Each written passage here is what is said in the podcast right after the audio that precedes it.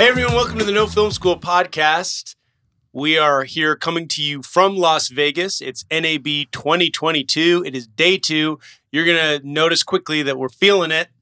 We are lucky to be here and lucky to be sponsored by Blackmagic Design, Atomos, and Creative Solutions, which includes Wooden Camera, Small HD, and Teradek.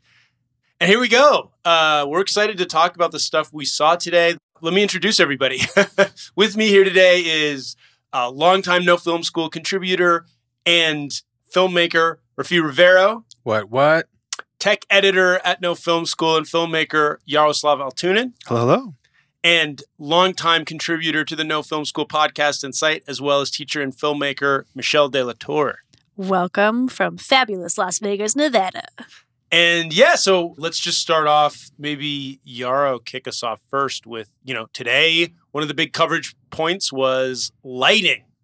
Yeah, today was a full day of just bright LEDs. And fluorescence, because that's the main lighting you experience indoors at the convention center. It's just an onslaught of lights today. I mean... But it felt clean. It felt nice. I feel like they're switching the overheads to LEDs, The LED revolution is finally here. Really, really cool stuff that we saw today. Mostly from Aputure. I know you guys went last night to the Aputure reveal, and we had some sneak peeks at the Aputure LS600C, which is an RGBWW, like full spectrum line, I believe. Full spectrum, full force. There we go. Yeah, which is that was the tagline last night. Insane output. So, but right after we finished our recording of the last version of the special NAB podcasts. You guys went over to Paris to their special dinner. We flew to Paris, yeah. Right. Took the monorail. And you saw their big reveal. And tell us about that experience. And then we'll flow from that into then this morning, we went over there and Rafi talked to Ted for a while. Well, first of all, I want to give a big shout out to Michelle because she covered the event on the No Film School Instagram stories beautifully, I thought. Yeah, totally. The images, the captures. I felt it was journalistic because it felt like it was worthy of being captured in a journalistic mode. You think of an Apple product announcement. You think of things like that. It had very much some of those tones. It even went down to the one last thing moment. That was... did he do that? Oh, yeah. He had one more thing. Yeah. This kind of Jobsian touch. So it did feel like a company that's really hitting its stride, both as an innovator and in terms of what it's delivering. And so you felt the full force of Ted being back in front of an audience, something that he's great at, something that his company relies on him. And I think he needs that energy. He feeds off of that energy. And you felt just a great mood in the room of we're finally back together, celebrating this company that a lot of people have strong feelings about that makes excellent products. And Michelle, what did you see? I saw a lot of excited folks. Fans. Aputure fans. Aputure has fans. A fan culture. They have a fan culture. Yeah. And I think they thrive on it now. Yeah. I mean, he not only did Ted do the one more thing, but he pulled the new MC Pro out of his back pocket, a la Manila folder Steve Jobs. And he had it on him the whole time, And actually, there's a huge fan base at Aputure. There's a lot of excitement in the room. And sometimes you go to those things and people are just excited for the dinner and the drinks. People were not just excited for dinner and drinks. At this one, they were really excited because Aputure just they listen to their fan base and they know what people are looking for. And Rafi was filling me in on a lot of it last night too about what he's noticed in terms of what people have been saying and what they're doing. And he had a good line this morning when I asked him about it when he said and you said it I think in our video. So go to YouTube, check out the videos where we got our interview with Ted plus all kinds of other cool product shots because some of those lights do crazy shit, like too much shit. Yeah, honestly, like unnecessary too much shit. It's labyrinthian those menus. You're just like, how does anyone even know what to do with all this? But you said they're not just a light company; they're a software, they're a tech company. Yeah. Like they're innovating now in a way that you feel like, and that whole energy they're creating also that mystique now. But it feels like they're pushing past just like we make life. Yeah, and I think in the same way that software eats the world and that technology eats everything. And the film industry has been one of the last industries to really embrace technology. You're starting to see that innovation happen on the product side, on the cameras. We've seen it for many years. But finally, like one of the last strongholds is lighting, frankly, because it takes big, burly, armed men to hang these lights and to rig up the, you know, the stands and all that kind of stuff. And so there's been this reticence, I think, within the industry itself to embrace new technology around lighting. And so with the LED revolution kind of in full force, the thing I noticed even a few years ago was I would mention an aperture light to somebody, and my kind of industry-ish friends were like, oh, we don't use anything that's not at Able, you know, like that. Exactly. Whereas now it's like those same guys are pulling MCs right out of their backpacks, you know, and so Aputure has really penetrated that in part because of the quality of the products, but I think also because they understand the power of technology and how that can improve the products, which, you know, if you're just talking about tungsten light or you're talking about HMIs, tungsten light technology has been around literally since the days of Thomas Edison. So, so when you start, and for a lot of that history, it's been the same. Exactly. So can we do something new, guys? And the LED revolution that isn't just an aperture thing that's industry wide is really exciting, because finally we're saying, well, can we deliver more wattage, you know, more lumens at lower wattage? And the answer is yes. And you're seeing interesting products, not just at Aputure, but across all these different brands, different interpretations on it. So it's a really exciting time to look at all these different things. So much flexibility, too, in those tools. Like, one of the things they were talking about was, like, you can scan a color or a temperature and then input it, and then it'll just match it. And you're like, that gives you so much power. Yeah. What you want to do. That's crazy. I mean, 15, 20 years ago, if I was shooting something, like the LED wasn't even there's like all the limitations you would have faced of like, how am I going to get enough light at nighttime in an exterior? It's not even a thing anymore. No, like not even kind of a thing. Yeah. Tell me from you guys a little bit about like lights and water. That seemed to be such a big theme this year. Yes. It's like, it makes me uncomfortable every time in a way, like when everybody's like touching all the lights in the water, you're like, you get that toaster in a bath. It's trained not to do that. Think how far we've come though. It used to be that if you touched a light, they would explode. And now we're sticking them in water. Yeah, they're like, don't touch the globes. Exactly. Right. So, yes. Yes. Exactly. Yeah. So that's what that meant for me. It was the exact opposite in, 15 years? 10 years? But every exhibit, just so everybody painting a picture. But of course, again, like check out Instagram, check out TikTok, check out YouTube where we're showing you all of this. But every lighting booth had like a fish tank with a light sitting in it, or like a sprinkler on top of it, and just like it's crazy. Yeah, and you know, I went to the Prolight booth and I was talking to Mitch Gross, and he's leaning on this light that's the equivalent of like a 5K Parcan, and it's the like, Orion 675 FS, right? Yeah, and you're looking at this like, you know, A, it's sturdily built enough for a human being to lean on top of it, but B, you cannot imagine a human being touching any film light of that wattage without singeing off like all of their skin and you know, blood and stuff dribbling down the side of the lens. NAB is very violent, folks. And yet with LED technology, it's no thing to just casually lean both arms around the body of a light while talking to another human being. So that to me was like this kind of light bulb moment of we're fully in. Well done. Sorry for the fun. We're fully in this kind of LED revolution. So the Prolight Orion, at least they claim it's supposed to match a 1.2K HMI or 5K tungsten, which is crazy, and for around $3,000. Like, you know, I think right now it's under $3,000 with a promo pricing, but later it's going to be just a little bit over. But that's still impressive, insane, yeah. Yeah, I that part, like LED has arrived in a way that it had never arrived before. One of the things, you'll see it in the video, one of my good lines, I thought it was a good line, was, you know, LED used to be almost a gimmick, a trick. Yeah. Yes. And now it's here. And today was the first day where I really felt like nobody was messing up this LED thing. Everybody had high CRI lights. Everybody had lightweight this or special mounting that, great casings. Like, it wasn't just like, oh, look at this cool thing that we can do. To the point that there were at least 5 people with their lights in water tanks. I mean, it was... yeah, at least. Yeah, it was crazy. No Film School's 2022 NAB coverage is brought to you by Blackmagic Design, creating revolutionary solutions for film, post-production, and television. And Creative Solutions, which consists of Small HD, Teradek, and Wooden Camera, premium products for film, video production, and broadcasters. And Atomos, helping creative professionals cut through technology barriers with easy-to-use, cutting-edge 4K and HD Apple ProRes monitor recorders.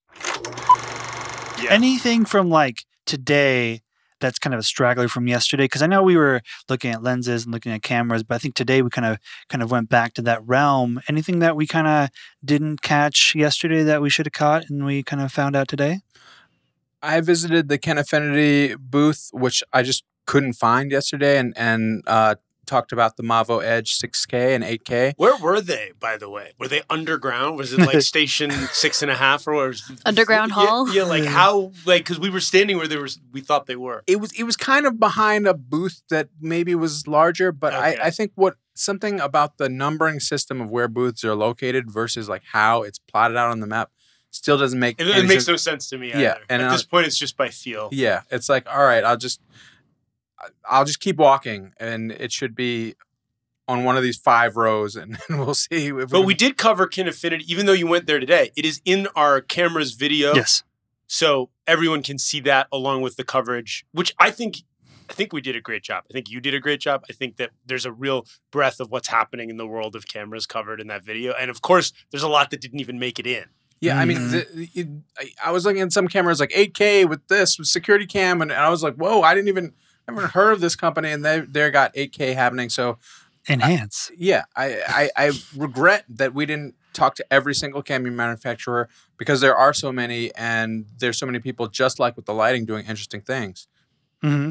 And then we did visit Atlas Orion. They have a new lens that kind of is filling out their Orion anamorphic range. You got a chance to see that, right? Yeah. Well, Michelle was there right before me. Yeah. Oh. Michelle got them on the gram. Yes. Yes. And anamorphic Orion. Orion anamorphic. Atlas Orion. 20 millimeters. Just keep 21 millimeters. A lot of names. Numbers. Letters. I didn't get a chance to play with it as much as I wanted to. I feel like I could be there for a long time playing with Atlas lenses. I just love the character and the flares. They have a very specific look, and I appreciate lenses that, I mean, there are many out there in the world, but I appreciate lenses where you look at it, you're like, that's an Atlas lens, that's an Orion one, right? And there are a few that are like that, and there are a few that are not, and I appreciate that the most with that one, and I just like seeing them. And I feel like I've seen them before. They still do the trick where they have someone, we talked about this yesterday, shining the light, the flashlight in to like see the flare and like give a character. The models were back. I would be fine with everything being anamorphic. I love the way that looks. I mean, it's just so hard to shoot on. Yeah, but it's cool. Well, we're getting. Yeah. I think there are some. I mean, we talked to some people that are figuring it out. Yeah, right, which is great. I mean, not to like bring, companies in that we didn't see at NAB today.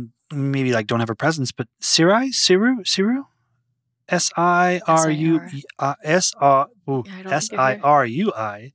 So they have a series of lenses that are anamorphic. They're under $1,000. Wow. That's right. I mean, they're like, they have their little quirks. I feel like the Micro Four Thirds line, there's one lens in the trio that maybe doesn't match the other two, but under $1,000. The Atlas Orion, $15,000. Yeah. I mean, whoa. Yeah. I guess I shouldn't be surprised. But that's a lot. I mean, the Atlas Orion feels like a $15,000 lens. Yeah, it is. To the extent that a product can feel like it has soul. That's how you feel when you're looking through that lens, when you're operating it. Just, yes. I asked a question of Forrest about, I had demoed it once, not that focal length, but a couple years ago. And I talked about the way that when you roll the focus, it just, the way that it lands, it's this buttery smooth thing.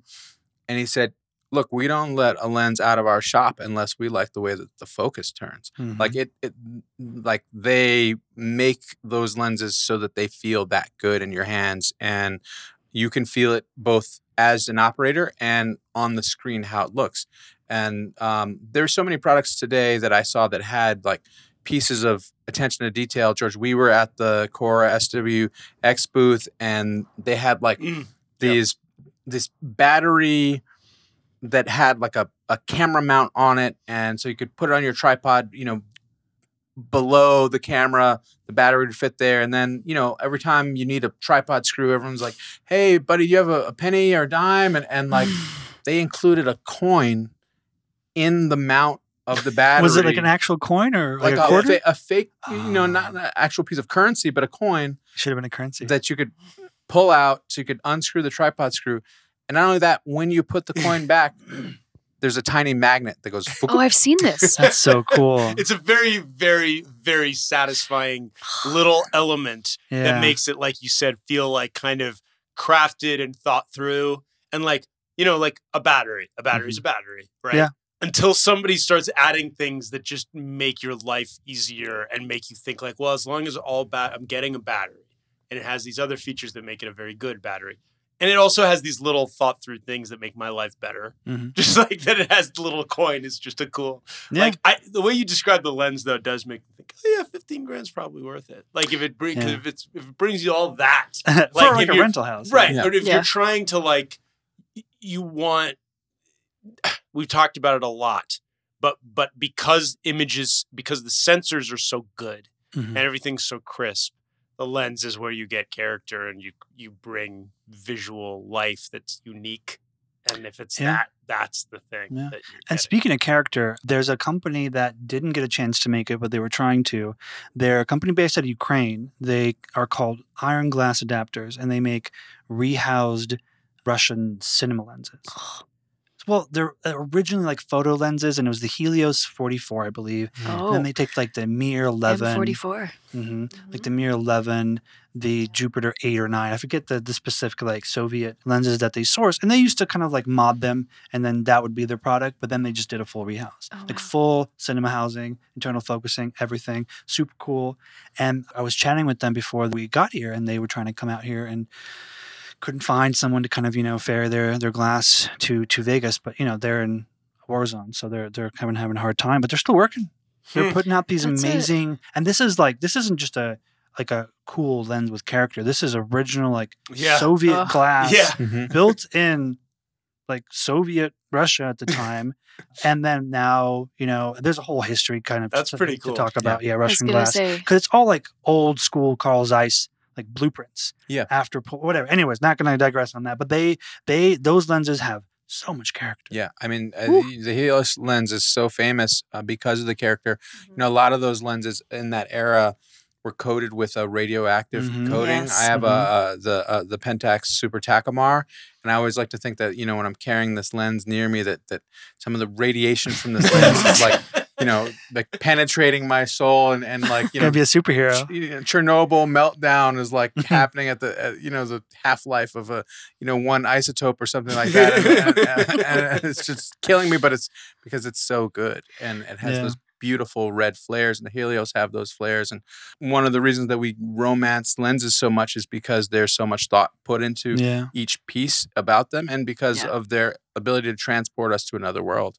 I think it sounds like I'm self celebrating or something, but I did a film recently, and there's a line in it that say like lenses also carry history, and when you get a chance to work with a Helios, or at that point it was a Isco Göttingen that I was working with, or I carry a Konica around. Like, you just know that there's someone else who owned it, did something with it, and now you get a chance. Imagine what that lens is seen. I know, right? I mean, me and Rafi were talking. Lenses have like mythical, magical properties. They should. The way you guys are talking about it, it's like they're like weird power-ups. Like, I mean, Rafi's talking on a microphone that's 40 years old. Yeah, I didn't know that. At least, it's the EV635A classic microphone. Electro Voice is at NAB. Right now they have a booth. They're still making microphones. But you know, every radio station in the 80s, this was the mic right here. That's really cool. Imagine what that mic's heard. Wow. Hopefully good things. That is really cool. I like this idea of imbuing the tools that with like history or personality that makes them carry something else or inspire people in some other way. It's really a soulful approach to tech, which is so much about new, and never about like, this is an old thing that still works really well. And not only that, brings a little character to, you know. I feel like with how clinical everything is nowadays, with audio, with cameras, with lenses, a little bit of character goes a long way. You know, you can only do so much in post. Right. Yeah. Yeah. I mean, you know, there's the fix it in post, and there's just like get it how you want it on the day, on set. You know, I think musicians for years have kind of romanced about tube amplifiers, and wall of sound. Love it. Like all that kind of stuff. So, you know, we have our version of that in the film industry. I think it's with glass in particular, but you know, even talking to DPs, I was talking to a couple of DPs and gaffers, and they were like, yeah, you know, I always like, you know, bounce my light through natural fibers, and I was like, come on, guy, you know, like that's even too much for you. Yeah, like. But then I was on a shoot recently, and the DP like bounced it through natural fibers. He put like this like piece of like cotton on the table to give a bounce. No way. And it was just like, it looked better. It looked better. You couldn't put a piece of paper there. No. It would have looked clinical, you know, and it had, you know, the variance in the fiber, the folds gave the light this kind of uneven, soft, warm look. It was natural fibers. And I was like, damn, bro, like I really need to chill. I got to be less cynical about everything that people talk about in the film industry, because we do have a tendency to go overboard with some of these things. I mean, I think. Well, it's like when people, like music people talk about the wood a guitar is made out of. Yeah. Oh, I talk about what guitars are made out of. And I have a tube amp, so this is totally my jam. Okay. Pun intended. That was good. Yeah. No, I mean, it's the instrument matters because it creates the whatever material it is helps create the sound or the look or whatever. Yeah. Yeah. And I think a tool has to feel good in your hand, right? Like no matter what, if you're talking about a camera, a lens, what have you, yes, there's the capability of the machine, but like if a camera was made out of like a cubic 1-inch thing of steel and it would cut your hands to hold it, you would never want to shoot that camera versus a soft wooden. Did you guys see that wood thing? That's which like one? The camera. It's like a lens mounted on like a wooden camera. Yeah, that's Wooden Camera's kind of MO is they have wooden versions. Yeah. No, but this wasn't them. This wasn't their booth. This was just like a whole. Like, I saw some big wooden camera. I'll show you. I put it on Instagram. But look at it later. Yeah. It's just like, it's not Wooden Camera. Wooden Camera is that, though. Yeah, yeah. And that's what's cool about them is they create the cages and the handles. And he's all about ergonomics and feel and that stuff. Yeah. Yeah. And speaking of Wooden Camera, tomorrow we're going to go see Wooden Camera. We're going to see Creative Solutions with Wooden Camera, Small HD, and Teradek. That's a big day for us tomorrow. But Michelle, what are you excited for tomorrow? We're going to go see some accessories, some audio, some software. There are a couple booths. So we spent a lot of our time in Central Hall, I think. One of the halls. Central is that one we've all been in a lot. Yeah, and there are other halls. There are. There are some. There's like a way upstairs hall. There are halls all over this place. Like, I remember a couple years ago when I went, I'm just going to tell you, I had a friend who was here, and I met him in the hall he was in, and I was like, I had no idea there was this other football field of stuff. Yeah. So that is the kind of stuff that I would be looking forward to, is there, because there used to be a whole section of like trucks and a whole section of things that used to be outside. I don't know if that's here this year. There's news vans. Yeah, news vans outside. Like there's this whole other section because it is broadcasting focused, and they expand into... I think AWS is here. I think like a lot of the other halls have computing and cloud and all the other things that make your production seamless. And I wouldn't know. I think that we were in the hall that has the most gear and the toys. Yeah. And the rest of it's kind of like, how do you get the thing from your toys to what you want it to do? And I would be interested to see what the rest of the halls have to offer. From storage to set, this truck. Yeah. We went backwards. We ended with cloud. We started with cloud, and we're still everything cloud. What are you looking forward to? I would like to just do a little of the audio stuff. I think like audio is always the redheaded stepchild of the film production world, and you know, just talking about microphones earlier in this conversation, and then we met at the Tilta booth a guy who had built this robotic kind of arm for a boom. It was one of the coolest things I've seen here at NAB. He had the Tilta Nucleus was the controller, so it was like modern and old school. But it allowed a boom operator to not have to have their hands up, and it was just like this rig, and you could mechanically point the mic at whoever was speaking. That is so cool. It was so cool, and it was like he was like, look, I've operated booms for years, and there's not enough innovation in boom holding.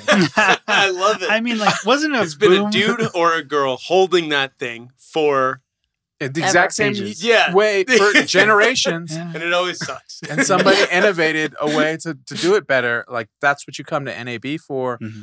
Also, that personal connection. We were talking about Ted and Aputure earlier. It's like you start as this one person with this one idea, and then it grows. And so that's really exciting when you see that happen. Yeah, hopefully we'll see the Sprig guy here next year with a team. Oh yeah. The cable tie guy from yesterday. We're definitely going to get some video with Tilta, though. Yeah. That sounds awesome. Yeah. We want people to see that thing. Tilta makes some really cool stuff. I think Tilta is like the weird robot version of Wooden Camera, or Wooden Camera is like cool, like we chiseled it out of wood and then like formed it in metal, and then like Tilta's like, robots made this. We are robots. Robots made this. Yeah. And then we also have Zhiyun. Oh, Zhiyun, yeah. Oh, yeah. Zhiyun. They have cool gimbals, and they're competing with DJI a little bit, aren't they? Yeah. I mean, another company that when they first started, it was, you know, they were like the first like one-hand gimbal, right? And they were the small gimbals, and now they keep adding muscle, and now they got the big boy gimbals. And so like that part of like coming back over time where you start to see companies grow and increase their offering, that's really exciting. And I think it's also really exciting to see the established players where they come, you know, we went to the Zeiss booth, we went to the Sony booth and Canon, and where you see like a really legacy company with a strong offering because they have so much institutional knowledge. I love that dynamic range, pun intended, nice. From the kind of solo inventor all the way to these kind of long established behemoths. Speaking of kind of like old established behemoths and then like somebody new, I'm excited to see Frame.io. Because we've kind of seen all of their partners. We wrote up an article when we first came to NAB that they partnered with literally everybody. Teradek, Atomos, Canon. Adobe. Well, very much so. They are Adobe. Sorry, Apple TV was what I meant to say. But it's true. They did partner with Adobe in a big way. Like, we're tired, y'all. I was trying to remember what we didn't have on that list. So Frame.io, I mean, I'm excited because they're putting out some really cool stuff to connect everybody like in this weird post-pandemic ? World? I don't know. And then I'm also excited to see American Grip. Yes. Those C-stands, they make C-stands. American Grip makes C-stands, and I have two of them. And sandbags. Those C-stands, bulletproof. We stopped by American Grip because we wanted to talk to him today.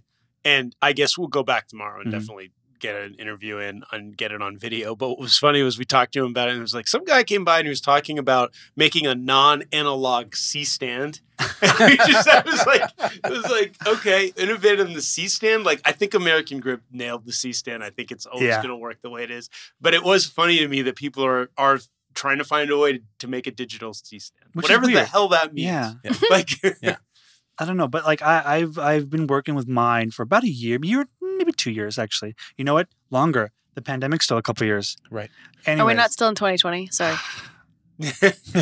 Please don't remind me what year it is. But those things, it's funny that he was talking about manufacturing them because like you imagine everyone out there is one that has been around since the Lumiere brothers or whatever. Yeah. Like, it's because, true. Like they don't, what's going to change? What's going to hurt a C-stand? Like a C-stand's going to hurt a person, not the other way around. But that might be why it's changing, right? Like people who can carry a C-stand can use a C-stand. Yeah. That's a really good point. They are, that's the grip. That's like, yeah, that's true. It might be changing. You could innovate for differently abled people. Yeah. Correct. With the C-stand. And C-stands are so robust because they needed to hold those giant HMIs, like those xenon lights, which they can. You just put, and then you're fine. But yeah, now that we have, Aputure and Godox, Nanlite, Prolight, like you don't really need a C-stand. But you know what? It's still nice to have one. Because if you're going to like, crash a truck, into something, put a C-stand in front of it. So, well, you still need flags and you still need negative fill. I mean, that's like kind of, as I've kind of gotten more robust in my knowledge about like cinematography, it's like, yes, that we don't need the gels anymore because we have full spectrum RGB, but we do need the flags because we need to cut back on light and shape it. And that's not going away. That's like part of our tool set as cinematographers, as image makers. And so you need a C-stand for it. Yeah. There's also a safety thing. Like grip department is, a lot of people don't realize how much of a grip department is about safety, like set safety and things like that. So sandbags are incredibly important. They hold things down. Yeah. So they don't fall on you. I had a friend of mine who he's a little bit older and he was working on a show and he fell off a 30-foot scaffolding and he was out for like a year And it took him a while to kind of come back to 100%. But, you know, that job is really dangerous. Yeah. Even last night at the Aputure party, they had a couple of their lights up and there were C-stands with sandbags and people still managed to kind of trip over them and stuff. And it was like the servers who should, you know, who maybe you had seen. I don't know. It made me nervous at a lighting event where we were trying to like lock them down, you know, and it was a crowded room. And I was like, oh man, we still almost run into lights all the time. And so maybe it's that. Maybe there's like a warning thing. Make the legs red. Yeah, exactly. Yeah, so like the airplane lights, you know, just kind of like warn us. You mentioned one other though, in addition to American Grip, that was of interest. Technocrane? Yeah. Mm-hmm. I mean, all the toys like that are cool. And the fact that there's so many things like that that are more accessible to people, that it's not like the most expensive rental in the world. It's impossible to achieve those kinds of shots anymore. That's the other cool thing. It used to be like those sorts of things were limited to the very, very, very high end of the industry. Yeah, like back, you know, when, you know, what, 10 years ago, I don't really remember specifically when the Russian arm was invented by Ukrainians, funnily enough.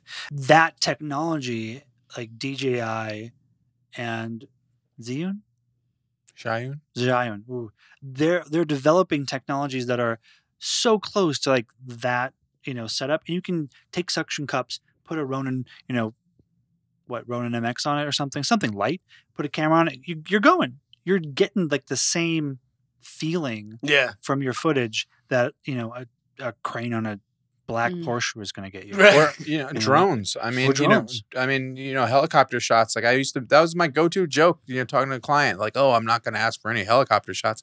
And now it's like drones are on every shoot, you know? Yeah. So like that. We have a drone. Yeah. That coverage. Part of like the development of technology has really made certain types of shots accessible to us filmmakers who didn't have the budget for it before. And creatively, it means, what does this shot mean? What am I trying to achieve? Mm-hmm. It's no longer about like the fact of a drone shot because they're common. Or what you can afford. Yeah. It's about what does this beat deserve in the story? Mm. Yeah. Exciting stuff for tomorrow. I'm stoked for it. Yeah, it's gonna be got a lot more content coming out, a lot from today, even some things still from yesterday that people can check out.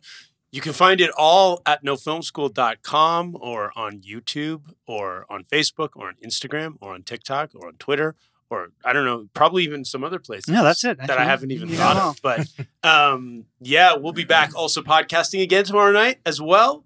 Let's just go around one more time and sign off. I'm Rafi Rivero. Jokester extraordinaire. You'll see me riding on a couple escalators in our videos, and I've been hosting some of our coverage. Very cool. I'm Yaroslav Altunin. I'm tech editor for No Film School. You can find me on Instagram at iyaro87 and on Twitter at iyaro, like iPod. My name is Michelle De La Torre. You can find me on the socials at mdelatorre, MDELATEUR. It's a pleasure to be back talking tech with these folks. Thanks. And I'm George Edelman. And yeah, check out everything we have and on all the platforms. And be sure to like, rate, and subscribe to this podcast. I always forget to say that, but we want to hear from you. Send your questions to editor@nofilmschool.com. Thanks so much for listening.